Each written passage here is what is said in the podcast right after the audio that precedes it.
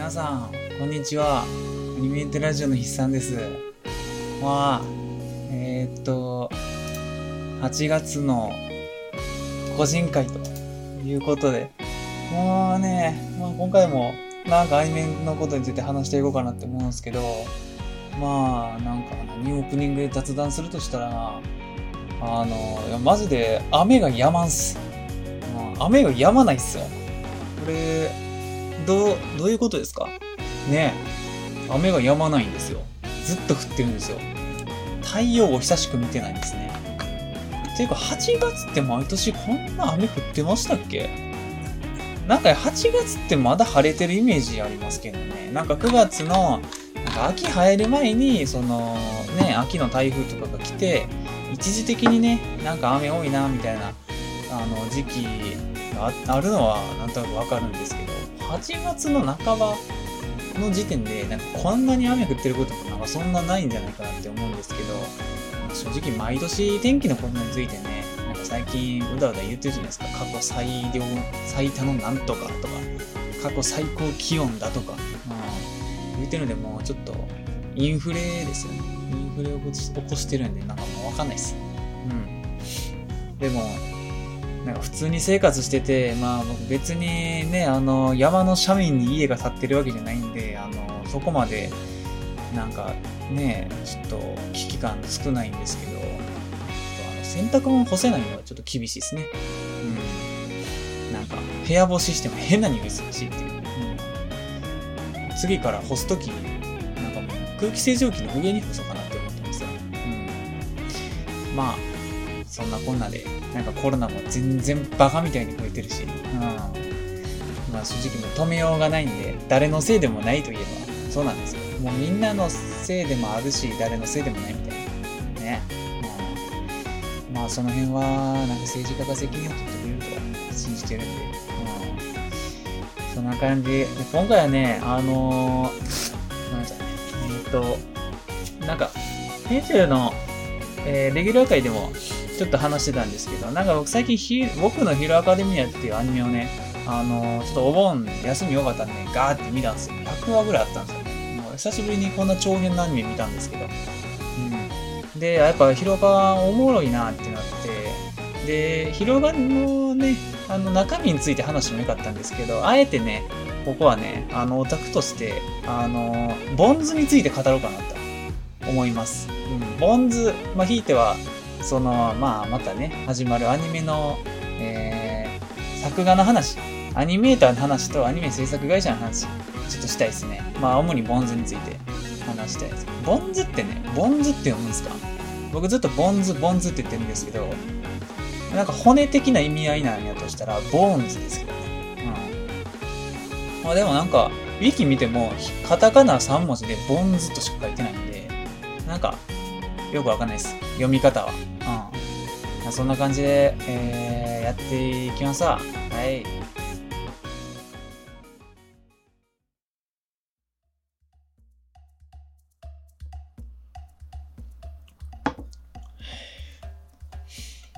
まあ、なんかね、ヒロアカね。まあとにかくね、ヒロアカひゃくわもあって、まあ。そのすごい面白いジャンプの王道漫画っていう感じだったんですけど、あの作画がねまあいいいいと噂は聞いてて、そういうね、うん、でえっとまあ見てたんですけど、あれですよね、まあボンズ、まあ、まあボンズのあのボンズってやっぱりすごい手堅い作画っていうか、うん、手堅い中でもなんかその最低最低ラインが高いって言ったらいいんですか、うん、なんかラインが常に高くて、でその上時折あのそのまあ俗に言う神作画みたいなのを繰り出してくるっていうので、やっぱり全体的に平均点が高いですよね。ボンズって優優等生ですよね。うん。なんか突出してるっていうよりかは全部いいんですよ。うん。作画崩壊とかと全く真逆の位置にね、あるような制作会社やと思ってます。うん。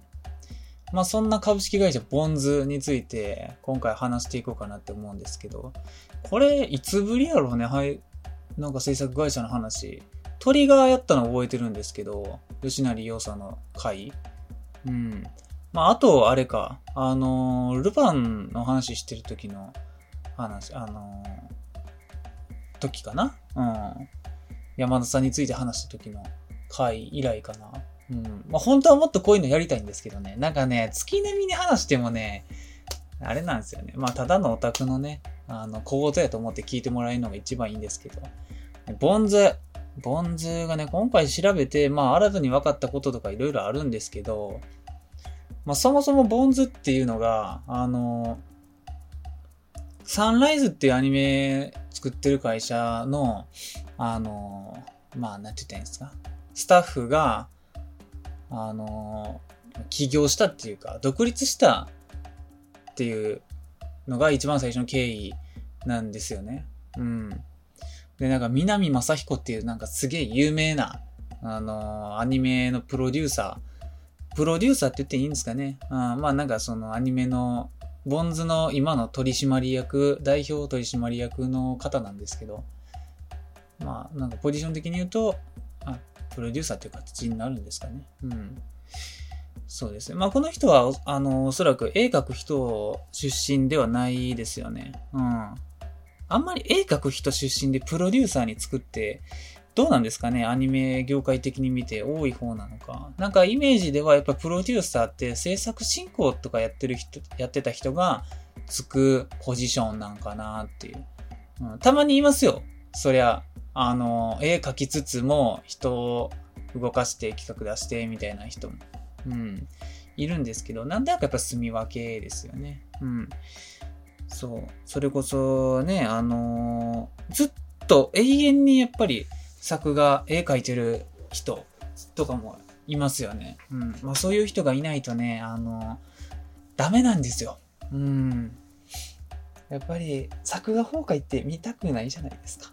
うん、オタク誰しも、うん、でそんなサンライズから独立したボンズなんで、あのまあ一言で一番最初に言うと、あのなんだろう、ロボットものとかもやっぱできるし、であのロボットもの以外も多いんですよ。うん、結構ジャンル問わずですね、ボンズは。あのまあああいうのばっかりやってるよなっていう会社あるじゃないですか。まああんまりその悪い意味じゃないんですけど、あの例えばなんて言ったらいいんですかね、あの例えばまあその Ufotable とかって言ったらマジフェイトばっかりやってるイメージがあるみたいな、フェイトとか空の境界とか、うん、まあ他にもいっぱいやってるんですよ。うん、なんですけど、なんかそういうあのアニメ制作会社って言ったらあれよなみたいなね、あの特に京アニとかかだったらそのやっぱ人物多いじゃないですか。うん、でバトル漫画とかそんなにないっていう、うん、たまにありますよ。うん、でも割合で言ったらやっぱり人物で、しかもなんか学生学園ものとかなんか多いイメージありますよね。うん、でもボンズは結構ジャンル問わずですよね。うん、でえー、っと多分初期はそれこそサンライズ出身なんで、あのガンダムやってるんですよね。うん、ガンダムはちじゅうさんスターダストメモリーズと G ガンとか、あとまああのロボットものって言ったらいいかどうかちょっと微妙なんですけど、アイアンリーガーっていうアニメとかやってますよね。アイアンリーガーってね、僕まだ見てないんですけど、なんかすげえ面白いらしいんで見たいですよね。うん、あの絵だけ知ってますよ。ロボットみたいな。ロボットが感、感情がある系のロボットですよね。うん。そう。ロボット自身が喋るっていう。ちょっとそのトランスフォーマー的な。うん。あの、ちょっと可愛いバージョンっていうので、しかも野球するってやつですよね。うん。アイアンリーガーとか、あとエスカフローネとか、あとビバップ。うん。とかやってたサンライズから独立して、えー、ボンズっていうアニメ制作会社になったよっていう。で、それ立ち上げたのが、えー、さっき言った南雅彦さんっていう、えー、方ですね。まあ、大御所プロデューサーの方ですね。うん。で、この南さんがね、あの、僕あんまり覚えてないんですけど、結構あの、なんて言ったらいいんですか、あの顔がわかる人ですよね。なんかね、この南正彦さんっていう人はね、顔を知ってるんですよね。うん、なんか特徴的って言ったらなんかあれですけど、すごい覚えやすい顔をしてるっていうか、うん。でね、あんまり覚えてないんですけど、あの白箱に出てませんでしたこの人。アニメ化されて、うん。もしかしたらちょっと違う人かもしれないんですけど、うん。で、三重県出身で、でこれね、まあ、あの今回あの知ってびっくりしたんですけど、この南さんはなんとね、あのあれですね、庵野秀明とか山川さんとか、あと島本和彦さんとかと大学の同級生らしいですね。いや、やっぱすごいですね。うん、まあイコール、まあ、多分岡田敏夫とかなんかそそのねガイナのあのグループと同期っていう、うん、みたいですね。経歴があったみたいで、まあ、青い炎とかにも出てるってウィキに書いてましたわ。うん。そう、びっくりですよね。なんかやっぱり大阪芸大ってそんなとこやったんやなっていう、うん、その時代の、なんて言ったんですかね。その年だけやばいですよね。うん。で、ここにあれでしょ、あの貞本とかもおるわけでしょ、貞本さんとか。うん。いや、すごいっす。うん。で、まあ、その南さんがサンライズにおった、もう腕っぷしのアニメーターとかを、まあ、引き連れて行ったんかな。うん。引き連れて行ったのか、まあ、フリーアニメーター誘ったんか、ちょっと、あのー、わかんないんですけど。うん。ですね。で、皆さんはね、ボンズって言ったら何のアニメを思い浮かべます？最近やったらやっぱヒロアカやと思うんですけど、僕はね、ボンズって言ったら正直言って、まあにこですかね。ハガレンかエウレカですよ。うん。それで、やっぱそのにこでぐんぐんって知名度上がってるような気しますね。うん。力がつくっていうか。うん。ですね。で、結構時系列順に見ていくと、あれですがね、あの、ハガレンの、あの、フルメタルアルキミストじゃない方、古い方のやつがにせんさんねんみたいですね。うん。で、それが、えっと、ボンズ経ってから、もう、そんなに経ってない時ですからね、にさんねんでやってるっぽいですね。うん。なんか適当に、あれか、ボンズの作品、ランキング順みたいなんで、あるな。これ言っていこうかな。うん。ボンズがね、えー、っと、僕知ってんのやと、えー、スタードライバー輝きのタクト。うん。これもボンズですね。なんかこれね、僕、珍しく人に勧められて、あの、しかもすんなり見た作品なんですけど、うん。なんか、ロボット、これもロボットもんなんですけど、やっぱり、あの、他のロボットもんよりか、ボンズの作るロボットもんって結構、うん、派手なんかな。なんかね、やっぱボンズ独特の派手さみたいなのあると思いますよ、僕。うん。なんか、あ, あれかな、ボンズに出てくるロボットって他のロボットに比べて結構あの人間的ですよね。あのエヴァほどではないです。エヴァンゲリオンほどは人間的じゃないんですけど、あのなんていうの、ただのガンダムとかよりかはまだその有機的っていうか、うん、なんかすげえヌルヌル動くなっていう、うん、なんかウィーンガッシャンガッシャンとかじゃないんですよね。うん、なんかこう、結構人っぽく動くんですね。うん。でも、なんか、エヴァほど人間と錯覚するレベルではないみたいな。うん。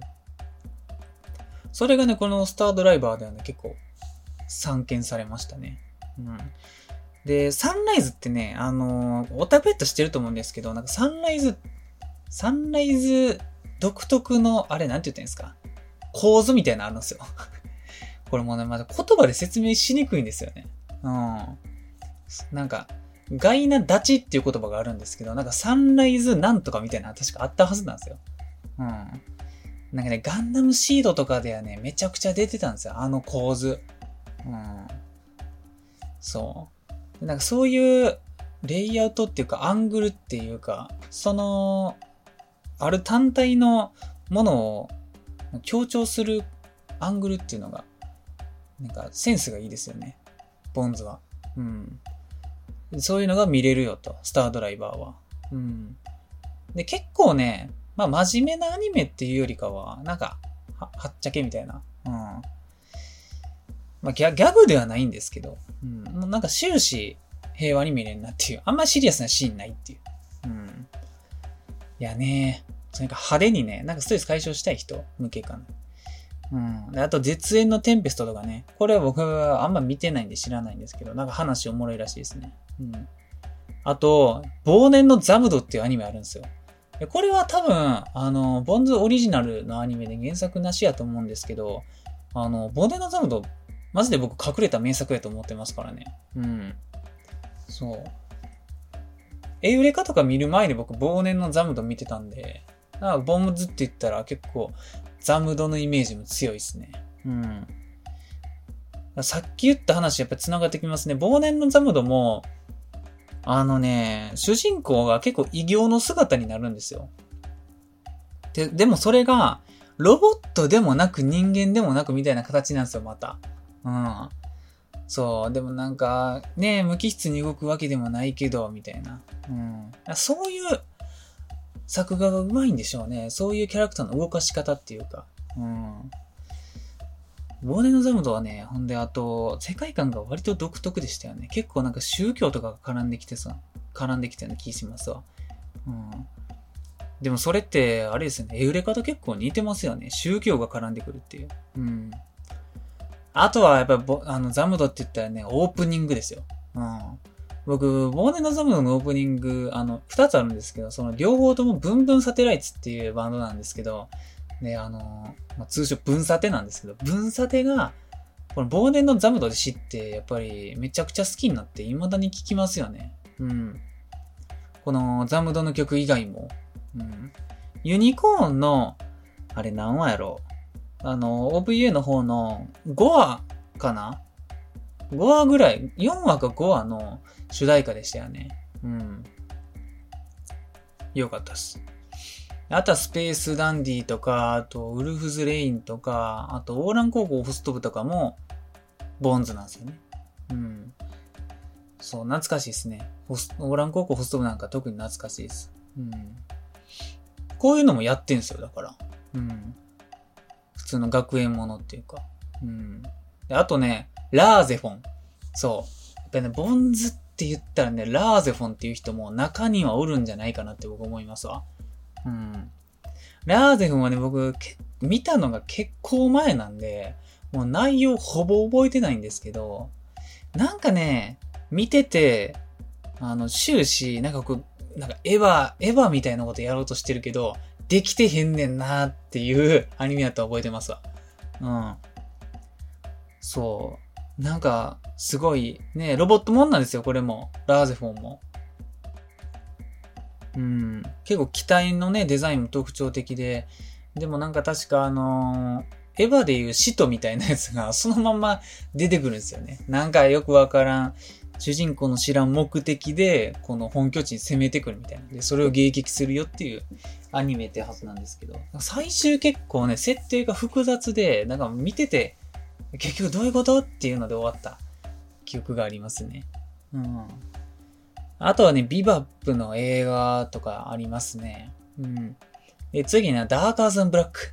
そう。ダーカーザンブラックも僕好きなんですよ。うん。あの、コスプレするぐらい好きっすね。うん。主人公の、ヘイの。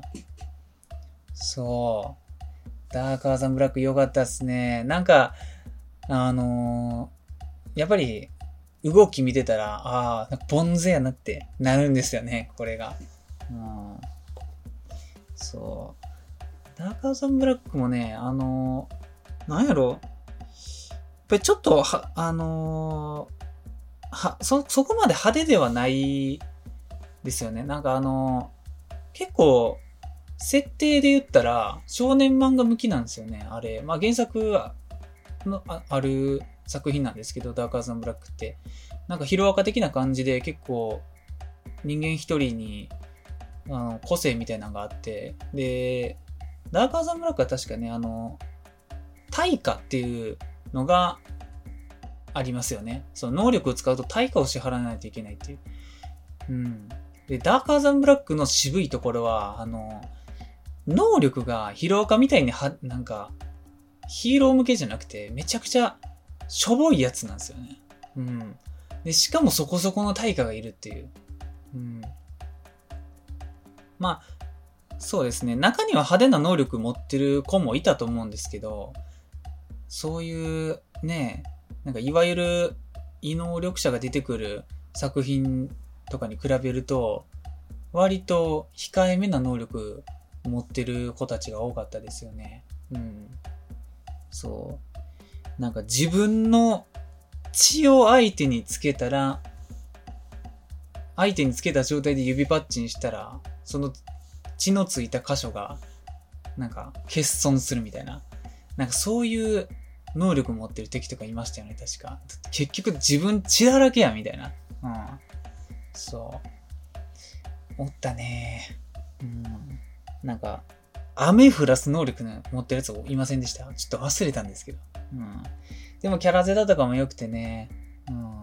なんか僕、インっていう女の子おるんですけど、めちゃくちゃ好きでしたね。未だに好きです。ねえ。あと、キャロル&チュースデーとか。で、次ね、ソウルイーター。うん。ソウルイーターですよね、やっぱり。ボンズと言ったら、ソウルイーターって人もおる。うん。だから、結局、ボンズって、ボンズって言ったら何っていうのがないんですよね。結構全部、ボンズ節が効いてるっていうか。うん。まあ、その中でもソウルイーターはやっぱりボンズの筆頭ですよね。うん。いやー、この回で合計何回ボンズって言うのかちょっと計測してみたいんですけど、やっぱり、ソウルイーターもいわゆるボンズの動き、うん、してますよね。で、僕の中でボンズの動きっていうと、あの、まあ、さっきのロボットの話とは別で、ボンズの、えっと、まあ、戦闘シーンの動かし方の特徴みたいなのが僕の中でイメージあるんですけど、その、まあ、端っこと端っこをまず出します。その端っこっていうのが、ナルトと、えー、ユーフォー。やっとしますよね。いや、ナルトと、えっと、フェイとか、うん、にしますよね。で、ナルトっていうのは、めちゃくちゃ、あの、もうキャラクターの輪郭を崩して、もう、ただただ、なんかこう、スピーディーにね、見ていて爽快感のある、あの、動かし方してるじゃないですか。もう見てるの前提で僕は話していってるんですけど。うん。で、そうなんですよ。めちゃくちゃ輪郭崩して、うん、もう、で、何やったら、結構ね、作画崩壊と紙一重みたいなシーンあるんですよ。うん。まあ僕はああいうの結構好きなんですけど。うん。ただその分ね、もう本当に、あのー、疾走感があるっていうか。うん。そのもう、ねえ、爽快感があるというか。で、まあ、逆で、フェイトの、フェイトみたいな作画っていうのは、もう全然、あの、なんて言ったらいいんですか？あの、可能な範囲で人間を基本動かしてますし、全然その線が崩れたとかもないんですよね。崩れたりだとかも。うん。だけど、あの、その分きっちり、もう一コマ一コマ動かして、で、まあ僕の中でフェイトっていうのはやっぱりあの、エフェクトが強いっていうイメージあるんですけど、うん。とにかく映像綺麗なんですよね。うん。芸術点高いですよね。うん。カラフルで。で、ちょっとね、フェイ、うん、ナルトの反対がフェイトかって言われたら多分違うと思うんですよね。何、なんかあります？カチカチした作画のアニメ。うん。もうガンダムとかになりますもはや。うん。で、その上で、あの、ボンズっていうのは結構その中間やと僕思ってるんですよね。うん。まあ、輪郭は崩れてないんやけど、なんか、すげえ、ナルトぐらいの疾走感あるんですよ。うん。あれなんなんでしょうね。もう僕、絵、その絵を描く技術に関しては全くわかんないんで、もうただただ感じたままを言ってるんですけど、なんかね、ボンズの、そのいわゆる力入ってる回の作画って、なんかそういう風に見えるんですよね。うん。え、なんか全然作画崩壊とかはしてないんやけど、もうただただ見せ方で気持ちよくなれる作画ですよね。うん。あ、そうか。まあそうやな。うん。だからナルトは人の動きで、あのー、点数取ってるんやとしたら、あのー、ボンズは人の動きもいいんやけど、やっぱ構図がいいですよね。うん。そう、アングルですよね。うん。その角度で描くんやとか。あとカメ、カメラワークですよね。うん。あ、そのシーンカメラ動きながら撮るんやとか。うん。そういう別のベクトルから作品の質上げてますよね。作画の質か。うん。そう。で、なおかつ線も綺麗と。うん。ボンズはいいところばっかりですよね。それがソウルイーターではね、遺憾なく見れるんでね。うん。やっぱり戦闘シーンかっこいいですよね、ソウルイーターは。うん。で、あと文豪ストレイドックスとか、あと東京マグニチュード はってんゼロ とかね、意外とボンズなんですよね。うん。そう、あと野良神とか、あと、で、次がエウレカセブンですよね。うん。エウレカはなん、なんかはね、もう本当に、あれはね、エウレカって何アニメなんて言われたらめっちゃ困ると思いません？ロボットアニメになるんかあれはみたいな。うん。でも全然ロボットがメインかって言われたらメインじゃないんですよね。うん。どっちかっていうとやっぱりボーイミーツがある要素強くないですか？うん。エウレカセブンは二組の。あれね、主人公、そう、レントンってエウレカだけのボーイミーツガールじゃないっていうのがね、いいと思いますわ。うん。姉もねチームがおるんでね、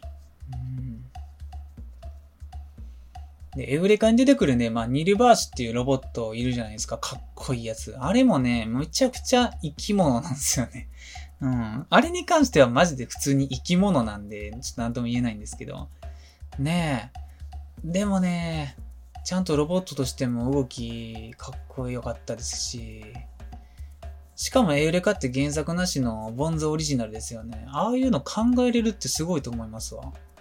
うん。あんまりないですよね。ロボットが変形はするんやけど、その変形元が、あの、ビークル型っていうのが。うん。四輪の車なんですよね。うん。あれかっこいいですよね。うん。そう。しかもね、あの、人型になったらなったで、サーフィンして空飛びますからね、あれは。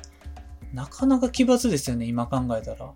でもそれがかっこいいんですよ、エウレカは。うん。曲もいいし。うん。そう。エウレカはでもね、内容の方が面白くて、戦闘シーンはね、あの、まあ、すごい作画いいんですけど、なんか、めちゃくちゃ派手に戦うっていうシーンは、案外少ないかったイメージありますね。うん。次ね、モブサイコ。モブサイコひゃく。うん、モブサイコなんかもう、結構、ボンズの中でも、あの、もう動かしたい放題のアニメでしたね。もうぬるぬる動いて、めちゃくちゃ作画力入ってる回っていうのが結構、あの、短いスパンであったりして、ああ、なんか、すげえなっていう。うんね、あの技術を僕なんて言うんかだけ知りたいですわ。ボンズの描くようなキャラクターの動かし方、あれ何なんですかね。めちゃくちゃ爽快感あるんですよ、うん、他のアニメ制作会社とはねやっぱ違った味ありますよね、うん、で次ヒロアカですよね、今回見た。あと結界戦線とか、えー、最初に言うとハガレンとかっていうことですね。ハガレンはね、まあにかいアニメやってるんですけど、どっちも良かったですよね。うん。ヒロアカ。そう。で、まあ、一説によると、あの、ボンズの作画に深く関わっているアニメーターがいち名いらっしゃって、中村豊さんっていう方なんですけど、この方がね、あんまり調べても情報が出てこない方で、でも、YouTube で作画、あの、中村豊さん単体でマットが組まれるほど、この人の描く戦闘シーンっていうのが、あの、すごい迫力があるんですよ。うん。多分ね、なんか、あんまり、その、出るタイプの人じゃないっぽいですね。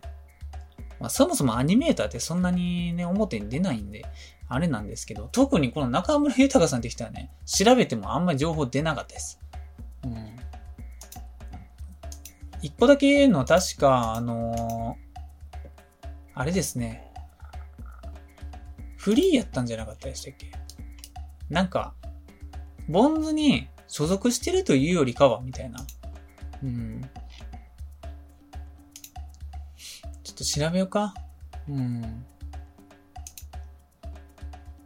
そう。中村豊さん。だからその、大体クレジット、あ、クレジットには絶対載ってるんですけど、目立つとこって言ったら、やっぱり作画監督とかになってくるじゃないですか。でもね、この人作画監督っていうよりかは、なんか、すごい重要なシーンに、なんか、ブッて、なんか、局所的にその人に任せるみたいな、なんか、使われ方をしてるんですかね。なんか全然ね、ないんですよ、情報が。そう。なんか、このアニメやってたよねっていうのを見ても、作画監督とかにいないんで、ちょっと難しいですね。でも間違いなく、あの、この人が担当してるシーンっていうのが、あの、あー、ここ、ここ、ここっていうシーンばっかり集められてるんで、僕が思い浮かべるボンズの戦闘シーンのほとんどがこの中村豊さんが担当してたんで、ボンズの戦闘シーンイコールこの人の構図が成り立ってるんですよね。うん。まあ、もちろん他にもすごいね、あのー、絵を描く人いらっしゃると思うんですけど、この人がね、ちょっと頭一つ抜けて、なんか、あのー、フィーチャーされてますよね。うん。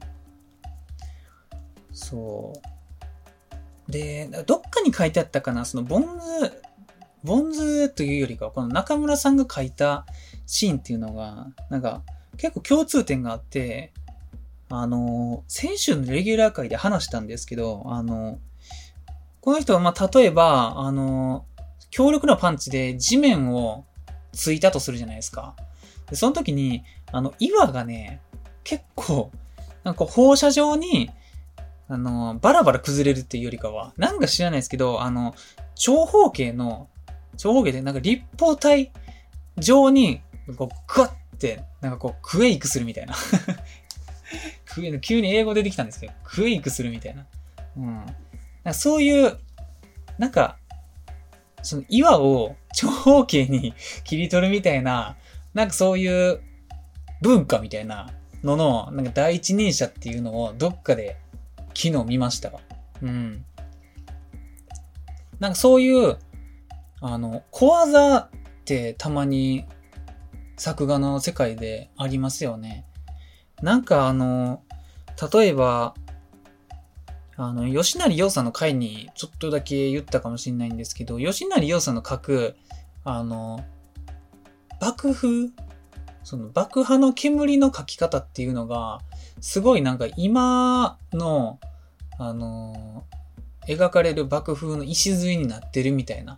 うん、その第一人者やったみたいな話とか、まあ、あと、庵野秀、まあ、今でこそもう、すごい有名人ですけど、庵野秀明が、まだアニメーターやった頃だと、なんかその、庵野は、庵野も爆破めちゃくちゃ綺麗で、まあ、もしかしたらその、吉成洋さんも、庵野秀明の、なんかその、あんのポストなんかもしれないですけど、ポ、あの、ポストあんのかもしれないんですけど、なんかそういうね、爆破が得意だったりとか、あと、あんのさんで言うと、ロボットを中波させるのが好きやったりとか、その中のね、あのー、なんか内部の構造を見せるのが好きやったりとか、なんかそういう小技みたいなありますよね。アニメーターによっては、この人の描くアニメはなんかこういうことをよくするよねみたいな、うん、あるんですよ。まあそれがアニメーター一人によって起こされる現象の時もあれば、その作品っていうね、一括りでなんかその起こる現象の時もあるんですけど、うん。まあなんかそういうのを持ってる人っていうのは、その、広岡じゃないですけど、個性なんで強いですよね。なんかメタ的な発言になるんですけど、結構引っ張りだこになるっていうか、個性があるっていうことは。うん。まあかといって特徴的な絵ばっか描いててもね、あのー、使いどころが難しいっていう風になるんかもしれないですけど。うん。ねえ。なんかボンズはね、やっぱいいんすよ。うん。あとなんかあるかな。あのー、うん。あ、そう、あれの話しててん、してへんな。あー、まあでもあれかな。あとね、トワノクオンっていうアニメがね、あったりだとかね。なんか僕、トワノクオンも好きですし、あと、えっと、ジョゼと虎と魚たちっていうね、つい、ついこの間じゃないか、去年やってた、劇場版アニメの、あのー、もう作ってましたよね。うん。ジョゼなんかは結構、あのー、なんて言ったらいい、ロボットとか全く出てこず、ただただヒューマンドラマ的な、アニメやったんですけど、これも良かったですね。うん。まあまあ、その、あのー、君の名とか、声の形とか、まあそういうところに、まあ、乗っかりつつあるような内容でしたよね、ジョゼは。うん。ねえ、もうちょっと、あれ、何やったっけ、なんかちょっと関心不全みたいな女の子と男の子の話みたいな。うん。ねえ。あとはね、そう、あれだけ話したんよ。えっと、ストレンジア。ストレンジアっていうアニメがあるんですよ。これね、これな、なんなんやろ？ストレンジアって僕、あ、めちゃくちゃ好きなんですけど、原作ってあるんかな？えー、っと、ないんか。ないかもしれへんな。うん。うーん。そやね。オリジナルかもしれんね。うん。ストレンジャーっていうね、アニメ映画があって、結構渋いやつなんですよ。あのー、時代的に言うと、なんなんやろ？何時代なん？江戸時代よりちょっと前みたいな。に、日本は日本なんですけどね。なんか、そういう、あのー、な、なんて言ったらいいんやろ。あれ、これ、こういうのなんて言うんでしたっけこういうのなんて言うんでしたっけちょっと忘れたんですけど。うん。なんか、そう、あのー、昔の日本で、舞台が昔の日本で、その、もう日本刀で戦うよみたいなやつなんですけど、ちょっと語彙力なくて申し訳ないんですけど。これがね、すごい、ね、あの、作画マットとかにはめちゃくちゃ出てくるんやけど、内容が面白いかって言われると、微妙な、めちゃくちゃ惜しいアニメなんですよね。うん。なんかね、主人公がね、あの、トキオ の長瀬くんが声やってるんですけど、まあ僕はその点に関してはめちゃくちゃ肯定的だったんですよ。なんか言われるまで全然気づかんかったなっていう。すげえハマってるやんって。うん。まあ、なんかね、あのー、話自体は、なんか普通やったんですよ。うん。ただ、あのね、あんま詳しくないんですけど、こういう、じ、えー、時代劇、そう、時代劇っていうんや。そう。時代劇って、殺人と書いて盾みたいなシーンがあるじゃないですか。うんうん。あんまり詳しくないんですけど。うん。僕らの言葉で言うんやったら、戦闘シーンって言ったら分かりやすいと思うんですけど、縦のシーンがあるんですけど、もうそこの作画がね、めちゃくちゃいいんですよ。うん。なんていうか、あのー、すごいリアリティの高い作品なんで、あのー、剣、剣から炎出たりとか、水出たりとか、そんなん全くないんですよ。ただただ、もう、あの、リアルに盾してるっていう。うん。その、実写の時代劇とかを僕見たことがないんで、あんま知らないですけど、なんかね、思うに、すごいリアルなんじゃないかなって思います。あの、動かし方は。うん。なんかね、そのストレンジャーの話でよくネットで書いてるのが、実際のその剣豪対剣豪のあのー、戦いがあったとして、例えばワンピースみたいに剣と剣でつばぜり合いするっていうことはまずないと。うん。基本的に剣術っていうのはもう体術の延長みたいなとこがあるから、もうなんかその剣で人を切るっていうのはもうほんまに最後の最後みたいな。うん。つばぜり合いなんかあんましないみたいなのをどっかで見て、でそれを踏まえてみるとストレンジャーっていうのはめちゃくちゃリアルなんですよね。うん。もうなんかそのね、タックルしたりだとか蹴ったりだとか、うん。つばぜり合いというよりかは、まあ切りかかるのは切りかかるんですよ。当然、牽制とかも含めて。でも基本的には避けですよね。うん。避けて、足すくって、こかして、みたいな。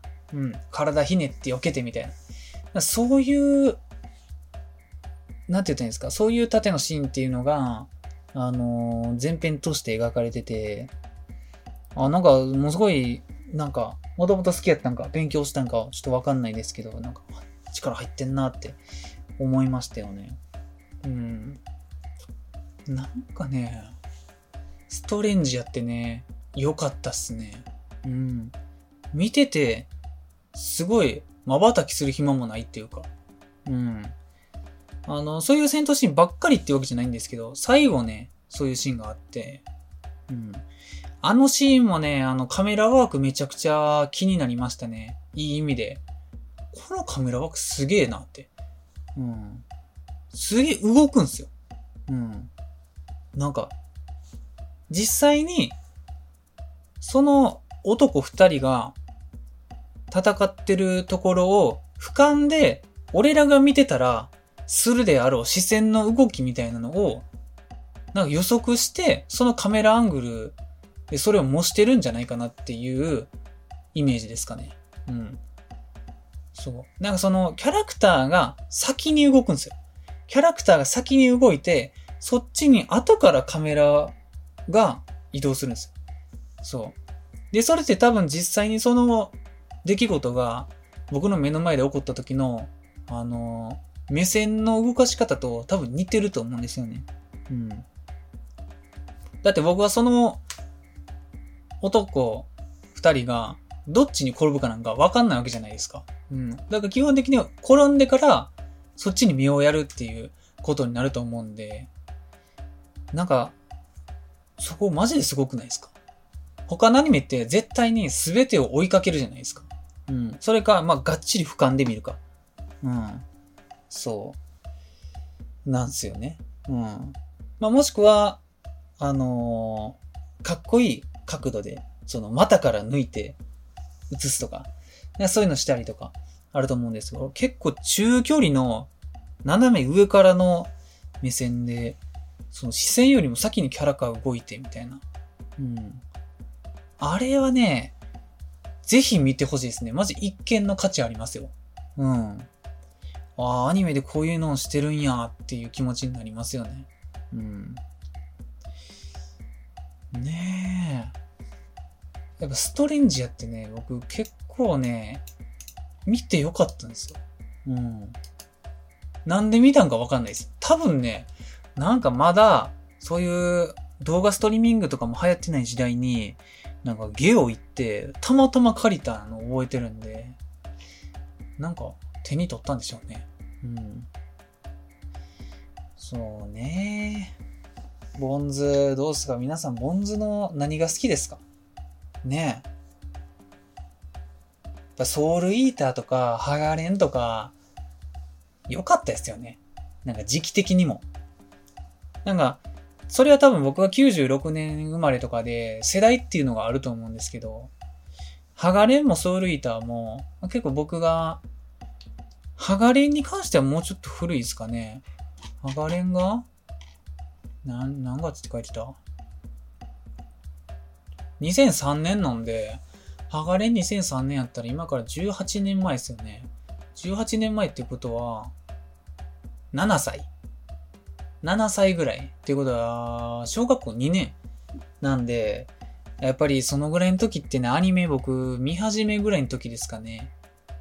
小学校ぐらいの時からアニメを見てる記憶があるんで、まあその前もアンパンマンとか見てるかもしれないですけど、うん。小学校低学年ぐらいの時から多分ドラゴンボールとか見始めてるんですよ。うん。そう。やっぱり最初ってね、最初期の記憶ってドラゴンボールなんですよ。あとあられちゃん。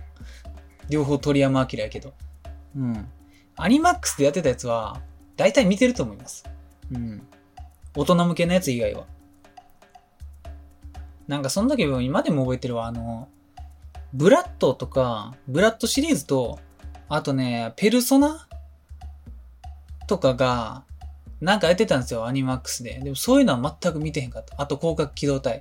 うん、攻殻機動隊見たのは僕、中学生の時なんで、その時に見てた、見てたのといえば、やっぱりドラゴンボールとか、あられちゃんとか、こち亀とか、そう、まあ、こち亀が子供向けかって言われるとちょっと微妙なんですけど、やっぱり、でも子供が見ても楽しかったですよ。うん。あられちゃんとか、あと何見てたかな、誘白とか、あと、ハンターハンターとか、結構ね、王道ジャンプ見てましたよね。うん。初めの頃はやっぱり、その深夜アニメとかっていうくくりがなかったんで、で、そこで何に触れたかっていうと、やっぱりドラゴンボールになるんですよね。そういう意味で言うと、そういう魅力があるんでしょうね。うん。だって他にもっと現代風の作画のアニメやってたんですよ。うん。でも、そこでドラゴンボール見たっていうことは、やっぱりそれよりもドラゴンボールの内容が面白かったんでしょうね。うん。やっぱり偉大っすよね。うん。いやー、あと何でしょう。もず、その、ヒロアカもね、長かったっすね。なんか、一番最新まで見たんですけど、あの、翔斗くんの話になって、なんか、エンデバー、エンデバー、エンデバーも死にそうやなって僕思ってますわ、今。うん。なんか最初見てた時は、オールマイト死ぬくないって。オールマイトどっかで死にそうって。少なくともヒロアカが終わるまでに、なんか、死にそうって思ってたんですけど、今エンデバー死にそうです。うん。そう。っていうなんかショートっていうキャラ、轟ショートっていうキャラせこないですか？マジで何でもできるじゃないですか。その強さとかっていう意味じゃなくて、作品の立ち位置、そう作品内での立ち位置において、轟マジで何でもできそう。うん。主人公にすらできそう。ちゃんと背景しっかりしてるし、うん、なんかスピンオフマジで作ってほしいですわ、轟だけの、うん、ねえ、そんなもんかな。やっぱアニメの作画ってね、大事ですよね。作画中みたいな言葉があるんですけど、作画いいに越したことはないんですよね。うん、まあ作画、作画がいいっていう言葉の中にもね、何種類かあると僕は思いますけどね。うん。ただ単に書き込みがすごいのも作画がいいですし、ね、キャラクターをなんかそのぬるぬる動かせるのも作画がすごいって言いますし、ね、あのー、アングルが良くて、エフェクトが強くて、それでも十分綺麗に見えるし。うん。まあ、いろいろありますよね。だって、だって、僕の中で、そう、例えば、最近で言うと、まあ、その、ヒロアカもありますけど、あの、鬼滅鬼滅の例えば日の神神楽のシーンとか、あと善逸がその霹靂一閃するシーンとかも、まあすごいね、作画、神作画シーンみたいなんでよく挙げられるんですけど、まあそこもめちゃくちゃいいんですよ。めちゃくちゃ作画がいいなって思う。やっぱすげえ ユーフォー すげえなやっぱって思うんですよ。フェイトとかでも。でもあのね、昔のドラゴンボールもめちゃくちゃ作画いいんですよ、僕の中では。うん。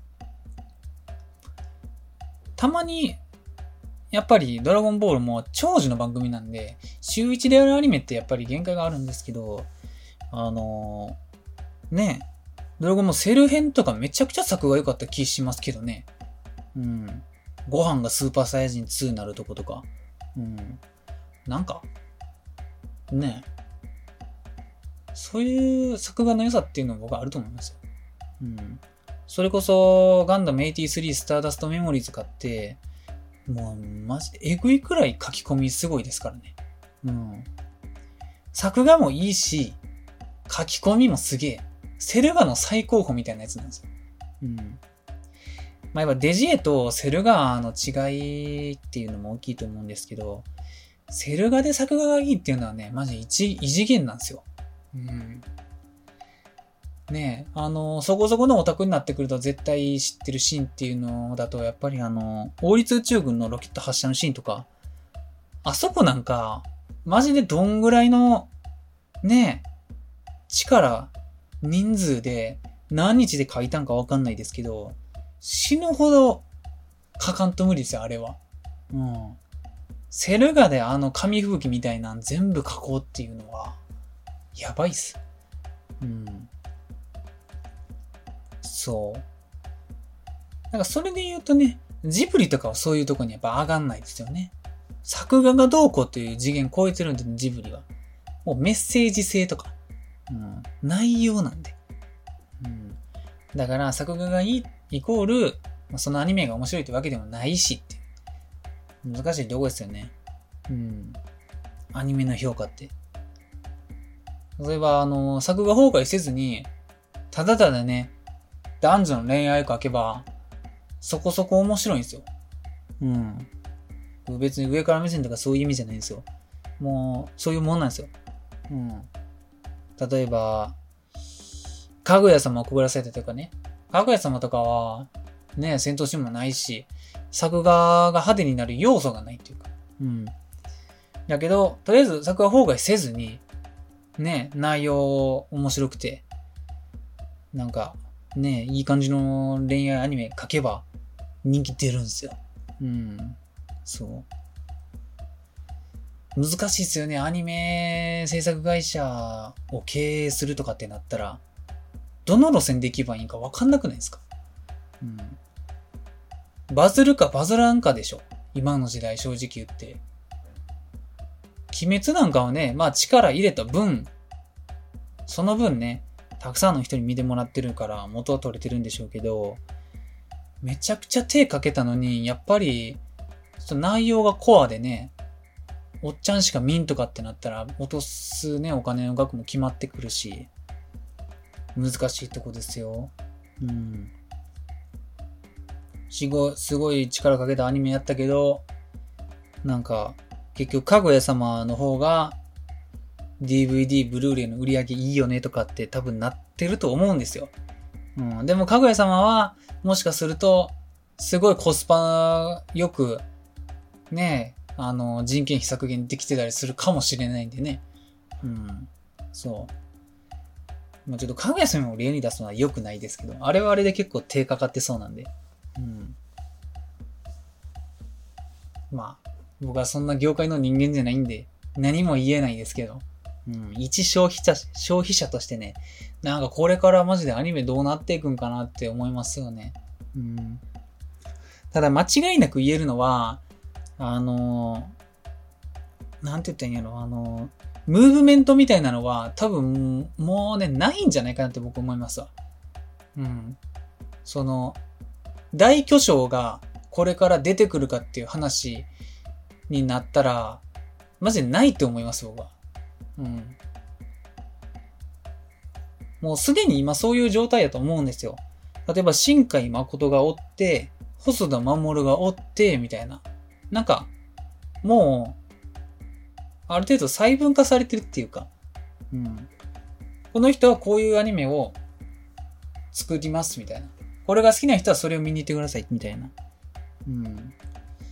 なんかね、そういう、ね、スタジオ単位で好きになるっていうのが、もしかしたら、もはや減っていくのかもしれない。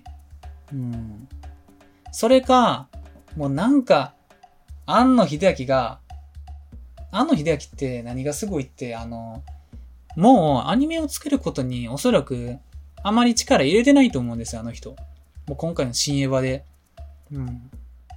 今から何をするかっていうと、やっぱ実写映画撮っていくっていうのと、あと、あの人は確かあの、アニメ文化を、えー、残す委員会みたいなのを作ってて、そこの一番偉い人なんですよね。うん。だから、もしかしたら、えっと、ずっと前にやってた、日本アニメーター見本市っていう企画があるんですよ。ドワンゴが主催の。あれみたいなのを僕、もう一回、というか、通例化して、なんかやってほしいんですよね。うん。まあ、そこに出展するのが、アニメ制作会社っていう単位なんか、アニメーターっていう単位なんか、そこが難しいとこであると思うんですけど、まあね、おそらくアニメーター単位なんかな、うん、なると思うんですけど、なんかその、ねえ、企業対抗じゃないですけど、うん、なんか、あったら面白いなって思いますけどね。例えば今、あの、e スポーツって結構盛んなんですよ。ゲームのやつね。うん。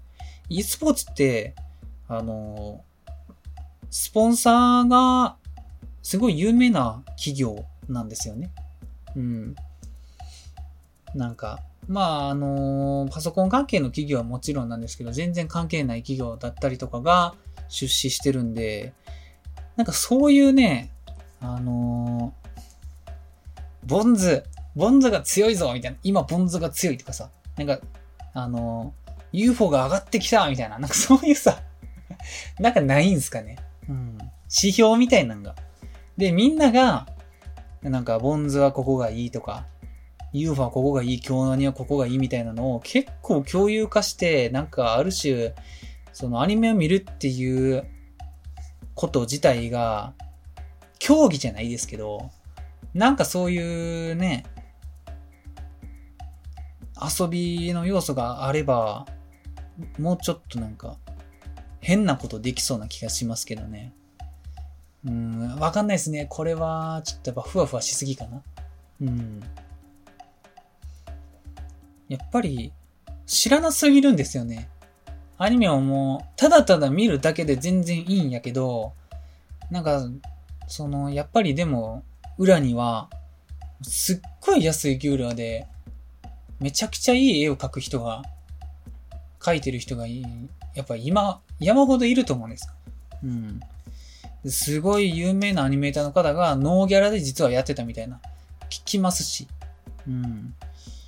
そういうのが、これから何十年か続いちゃうと、アニメ業界結構、衰退しちゃうんじゃないかなって、こう、結構懸念してるんですよね。うん。でもそれは僕が、すべてのアニメ制作会社に寄付したとしても、全然解決できるするレベルじゃないんですよね。うん。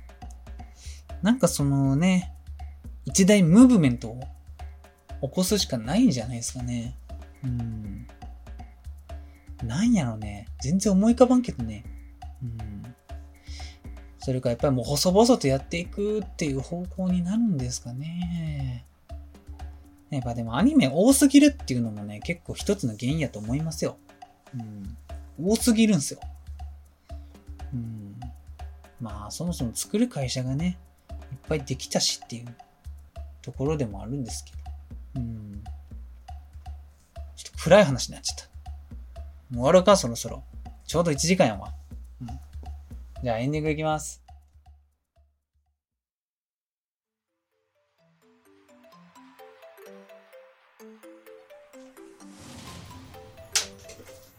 はい。なんか話してるうちに雨がめちゃめちゃ降ってきましたわ。うん。終わったら買い物行こうと思ってたんですけど、ちょっと迷いますね。